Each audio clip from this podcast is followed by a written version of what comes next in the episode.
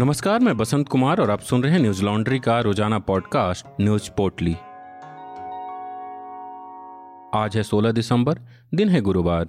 केंद्र की नरेंद्र मोदी सरकार ने साल 2016 से 25 नवंबर 2021 तक 5000.66 करोड़ रुपए विज्ञापन पर खर्च किए हैं। इस दौरान वित्त मंत्रालय ने सबसे ज्यादा राशि विज्ञापन पर खर्च की है। विज्ञापन और दृश्य प्रचार निदेशालय यानी DAVP की वेबसाइट पर दी गई जानकारी के मुताबिक साल 2016 में मोदी सरकार ने विज्ञापन पर 1264.26 करोड़ रुपए खर्च किए। वहीं साल 2017 में यह आंकड़ा बढ़कर 1313.59 करोड़ हो गया। इन दो सालों में सबसे ज्यादा विज्ञापन वित्त मंत्रालय ने दिए हैं। 2016 और 2017 में मंत्रालय ने 612.51 करोड़ रुपए विज्ञापन पर खर्च किए हैं। वहीं साल 2018 की बात करें तो सरकार ने कुल 1179.35 करोड़ रुपए विज्ञापन पर खर्च किए। इस साल सबसे ज़्यादा विज्ञापन सूचना एवं प्रसारण मंत्रालय ने खर्च किए हैं। मंत्रालय ने अलग अलग माध्यमों के जरिए विज्ञापन पर 181.53 करोड़ रुपए खर्च किए। साल 2019 में सरकार ने 707.91 करोड़ रुपए विज्ञापन पर खर्च किए। इस साल भी सूचना एवं प्रसारण मंत्रालय ने सबसे ज़्यादा 137.84 करोड़ रुपए विज्ञापन पर खर्च किए। इसके बाद परिवार कल्याण मंत्रालय ने 72.56 करोड़ रुपए विज्ञापन पर खर्च किए हैं। साल 2020 की बात करें तो इस साल 409.56 करोड़ रुपए विज्ञापन पर खर्च किए गए।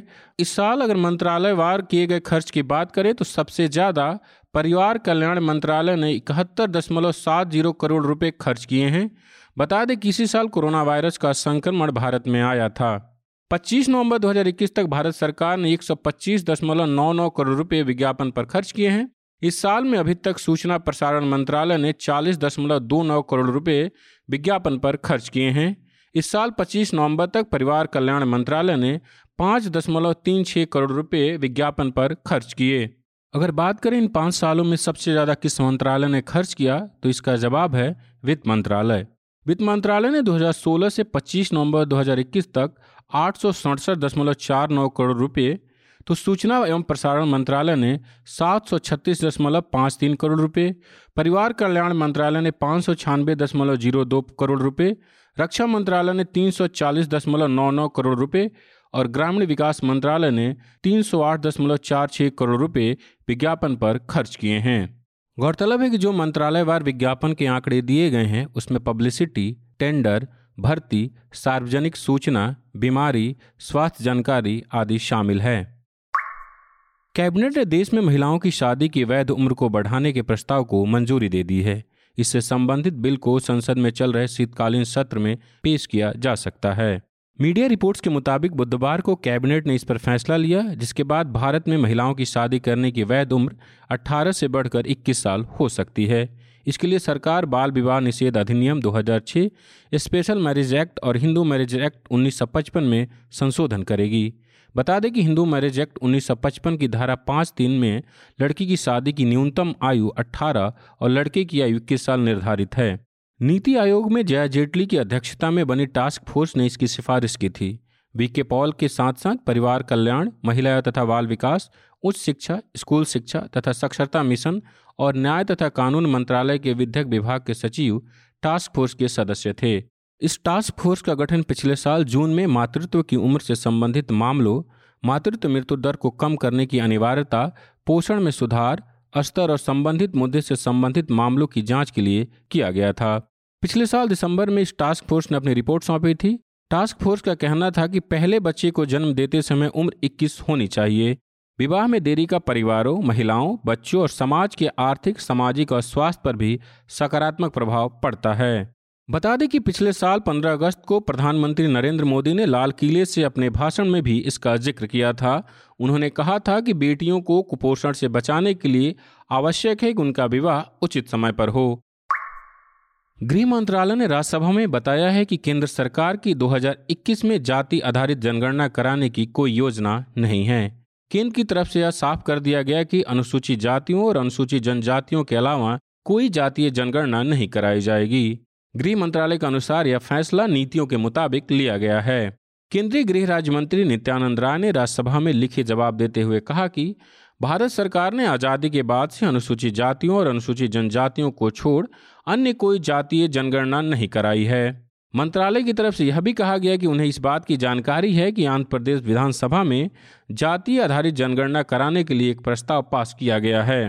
मंत्रालय की तरफ से बताया गया कि नेशनल सैंपल सर्वे को खास तौर से देश की आबादी या किसी अन्य सोशल ग्रुप के बारे में आकलन करने का अनुमान लगाने के लिए नहीं बनाया गया। NSA हाउसहोल्ड बेस्ड सर्वे के जरिए हाउसहोल्ड सोशल ग्रुप की जानकारियां जुटाता है। यह सिर्फ वर्गीकरण के मकसद से किया जाता है। वहीं सुप्रीम कोर्ट ने महाराष्ट्र सरकार के स्थानीय चुनाव में OBC आरक्षण देने के लिए जातियों का आंकड़ा सार्वजनिक करने की याचिका को खारिज कर दिया है। दरअसल पिछले कुछ दिनों से राज्य में OBC आरक्षण का मुद्दा गरमाया हुआ है। महाराष्ट्र सरकार ने एक याचिका दायर कर मांग की थी कि शीर्ष अदालत को केंद्र सरकार को निर्देश देना चाहिए कि वह OBC आरक्षण के लिए राज्य सरकार को जरूरी डेटा मुहैया कराए। लेकिन बुधवार को सुनवाई के दौरान सुप्रीम कोर्ट ने OBC आरक्षण को लेकर दायर रिट याचिका को खारिज कर दिया। TV9 भारतवर्ष की एक रिपोर्ट के मुताबिक सुप्रीम कोर्ट ने कहा कि महाराष्ट्र सरकार को आरक्षण लागू करने के लिए ट्रिपल टेस्ट पूरा करना चाहिए, क्योंकि केंद्र के मुताबिक डेटा किसी काम का नहीं है, इसलिए याचिका खारिज की जा रही है। केंद्रीय स्वास्थ्य मंत्रालय द्वारा जारी किए गए आंकड़ों के मुताबिक देश में पिछले 24 घंटों में कोरोना के 7,974 नए मामले सामने आए हैं और इस दौरान 343 लोगों की मौत हो गई। इसी के साथ कोरोना के कुल मामलों की संख्या बढ़कर 3,47,18,602 और मरने वालों का आंकड़ा 4,76,478 पहुंच गया है। वहीं बात करें तो सक्रिय मामलों की संख्या 87,245 है, जो कोरोना के कुल मामले का 0.2% है और मार्च 2020 से सबसे कम है। वहीं बीते 24 घंटों में 7,948 लोग कोरोना से ठीक भी हुए हैं, जिसके बाद कोरोना से ठीक होने वालों की संख्या बढ़कर 3,41,54,879 है। वीकली पॉजिटिविटी रेट 0.64% है, जो कि पिछले 32 दिनों से 1% से नीचे बना हुआ है। डेली पॉजिटिविटी रेट 0.57% है, जो कि पिछले 73 दिनों से 2% से नीचे है। वहीं बात कोरोना टीकाकरण की करें तो अब तक कुल 135.25 करोड़ कोरोना वैक्सीन डोज दी जा चुकी है। पश्चिम बंगाल में कोरोना के नए वेरिएंट ओमिक्रॉन का पहला मामला सामने आया है। मुर्शिदाबाद जिले का 7 वर्ष का एक बच्चा इस वेरिएंट से संक्रमित पाया गया है। मीडिया रिपोर्ट्स के मुताबिक हाल ही में यह बच्चा अबू धाबी से हैदराबाद होते हुए बंगाल वापस लौटा था। वहीं हैदराबाद में 2 विदेशी नागरिक ओमिक्रॉन से संक्रमित पाए गए हैं। फिलहाल ओमिक्रॉन से सबसे अधिक प्रभावित राज्य महाराष्ट्र है, जहां अब तक कुल 32 मामले मिले हैं। वहीं राजस्थान में 17 मामलों के साथ दूसरे स्थान पर है। इसके अलावा गुजरात में 4, कर्नाटक में 3, केरल में 5, तेलंगाना में 2, दिल्ली में 10 और आंध्र प्रदेश, पश्चिम बंगाल, चंडीगढ़, तमिलनाडु में 1 मामला सामने आया है। NDTV से बात करते हुए WHO के शीर्ष वैज्ञानिक सौम्य स्वामीनाथन ने कहा कि ओमिक्रॉन लहर को रोका जा सकता है। उन्होंने कहा, अगर हमने दुनिया भर में मौजूद टूल का इस्तेमाल किया होता तो इसे रोकना दुनिया के हाथों में था। लखीमपुर खीरी में किसानों को जीप से रौंदकर मारने का मामला गुरुवार को एक बार फिर सदन में उठाया गया। इस मामले में कांग्रेस सांसद राहुल गांधी सहित अन्य नेता ने मुख्य आरोपी के पिता गृह राज्य मंत्री अजय मिश्र टेनी को बर्खास्त करने की मांग की। राहुल गांधी ने सदन में कहा कि मामले में मंत्री का इन्वॉल्वमेंट है, वह एक क्रिमिनल है, उन्हें मंत्री पद से बर्खास्त कर देना चाहिए या फिर उन्हें इस्तीफा दे देना चाहिए। राहुल गांधी ने कहा, हमें लखीमपुर खीरी में हुई हत्याओं के बारे में बोलने की अनुमति दी जानी चाहिए जिसमें मंत्री की इन्वॉल्वमेंट है। इसके बारे में कहा गया है कि यह एक साजिश है। किसानों की हत्या करने वाले मंत्री को इस्तीफा देना चाहिए और सजा मिलनी चाहिए। राहुल गांधी के साथ साथ प्रियंका गांधी ने भी अजय मिश्र टेनी को हटाने की मांग की। उन्होंने ट्वीट करते हुए लिखा कि अजय मिश्र टेनी को बर्खास्त न करना सरकार के नैतिक दिवालियापन का सबसे बड़ा संकेत है। नरेंद्र मोदी के धर्मपरायणता के चश्मे और धार्मिक पोशाक पहनने से यह तथ्य नहीं बदलेगा कि वह एक अपराधी को बचा रहे हैं। वहीं कई सांसदों ने दोनों सदनों में स्थगन नोटिस दिया और SIT द्वारा मामलों को नियोजित साजिश बताने वाले टिप्पणी पर बहस की मांग की है।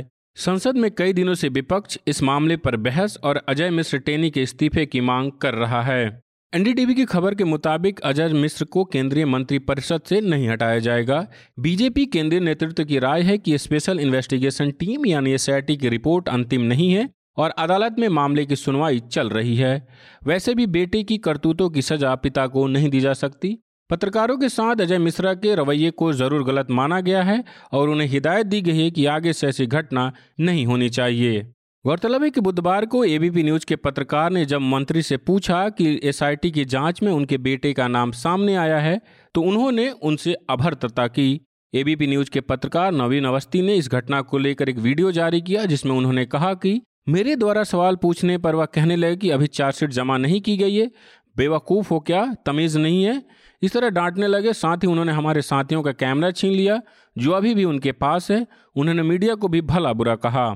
बता दें कि लखीमपुर खीरी हिंसा मामले में अजय मिश्र टेनी के बेटे आशीष मिश्र पर आरोप है कि उन्होंने किसानों के ऊपर गाड़ी चला दी थी। एसआईटी की जांच में सामने आया है कि यह घटना सुनियोजित थी। न्यूज लॉन्ड्री ने लखीमपुर खीरी हिंसा मामले में विस्तृत रिपोर्ट की है जिसमें इस हिंसा से जुड़े सभी लोगों से बात की गई है। इन रिपोर्ट्स को आप हमारी वेबसाइट हिंदी.न्यूज लॉन्ड्री.com पर पढ़ सकते हैं। हम इस तरह की ग्राउंड रिपोर्ट्स अपने सब्सक्राइबर के सहयोग से करते हैं। आप जानते हैं कि न्यूज लॉन्ड्री किसी से विज्ञापन नहीं लेता, ना ही कॉरपोरेट से और ना ही सरकार से। ऐसे में न्यूज लॉन्ड्री को सब्सक्राइब करें और गर्व से कहें, मेरे खर्च पर आज़ाद हैं खबरें। अफगानिस्तान के पूर्व राष्ट्रपति हामिद करजई ने तालिबान को लेकर बड़ा खुलासा किया है। हामिद करजई ने न्यूज एजेंसी एसोसिएटेड प्रेस को दिए एक इंटरव्यू के दौरान अफगान के पूर्व राष्ट्रपति अशरफ गनी की अफगानिस्तान से गुप्त रवानगी के बारे में भी खुलासा किया है। उन्होंने बताया कि कैसे उन्होंने लोगों की रक्षा के लिए तालिबान को शहर में आने का न्योता दिया ताकि देश और शहर अराजकता में न फंस जाए। हामिद करजई ने इंटरव्यू में बताया कि वे और अब्दुल्ला दोहा में तालिबान नेताओं के साथ संपर्क में थे और योजना थी कि तालिबान तत्कालीन सरकार के साथ राजनीतिक समझौते के आधार पर ही काबुल में प्रवेश करे। उन्होंने कहा, तालिबान के नेताओं ने हमें आश्वासन दिया था कि उसके लड़ाके अफगान राजधानी में प्रवेश नहीं करेंगे, लेकिन अफगानिस्तान के पूर्व राष्ट्रपति अशरफ गनी अपने सभी वरिष्ठ अधिकारियों के साथ अचानक काबुल से चले गए और तालिबान से समझौता नहीं हो सका। तालिबान का उस समय राजधानी में प्रवेश करने का कोई इरादा नहीं था, लेकिन शहर में अफरा तफरी और लूटपाट से बचने के लिए उन्होंने काबुल में प्रवेश किया। हामिद करजई कहते हैं कि इसलिए अफगानिस्तान में सरकारी ढांचा और सुरक्षा एजेंसियां पंगु हो गई थी। उन्होंने खुद तालिबान को काबुल आने का न्योता दिया था। हालांकि करजई इस बात पर कायम है कि यदि अशरफ गनी काबुल में रहते तो शांतिपूर्ण सत्ता परिवर्तन का समझौता होता। बता दें कि साल अगस्त में अमेरिकी सेना के जाने के बाद तालिबान ने अफगानिस्तान पर कब्जा कर लिया था और अशरफ गनी की सरकार को सत्ता से हटा दिया गया था। आज बस इतना ही। आपका दिन शुभ हो। नमस्कार। न्यूज लॉन्ड्री के सभी पॉडकास्ट टिचर, आईट्यूज और दूसरे पॉडकास्ट प्लेटफॉर्म पे उपलब्ध हैं। खबरों को विज्ञापन के दबाव से आजाद रखें। न्यूज लॉन्ड्री को सब्सक्राइब करें।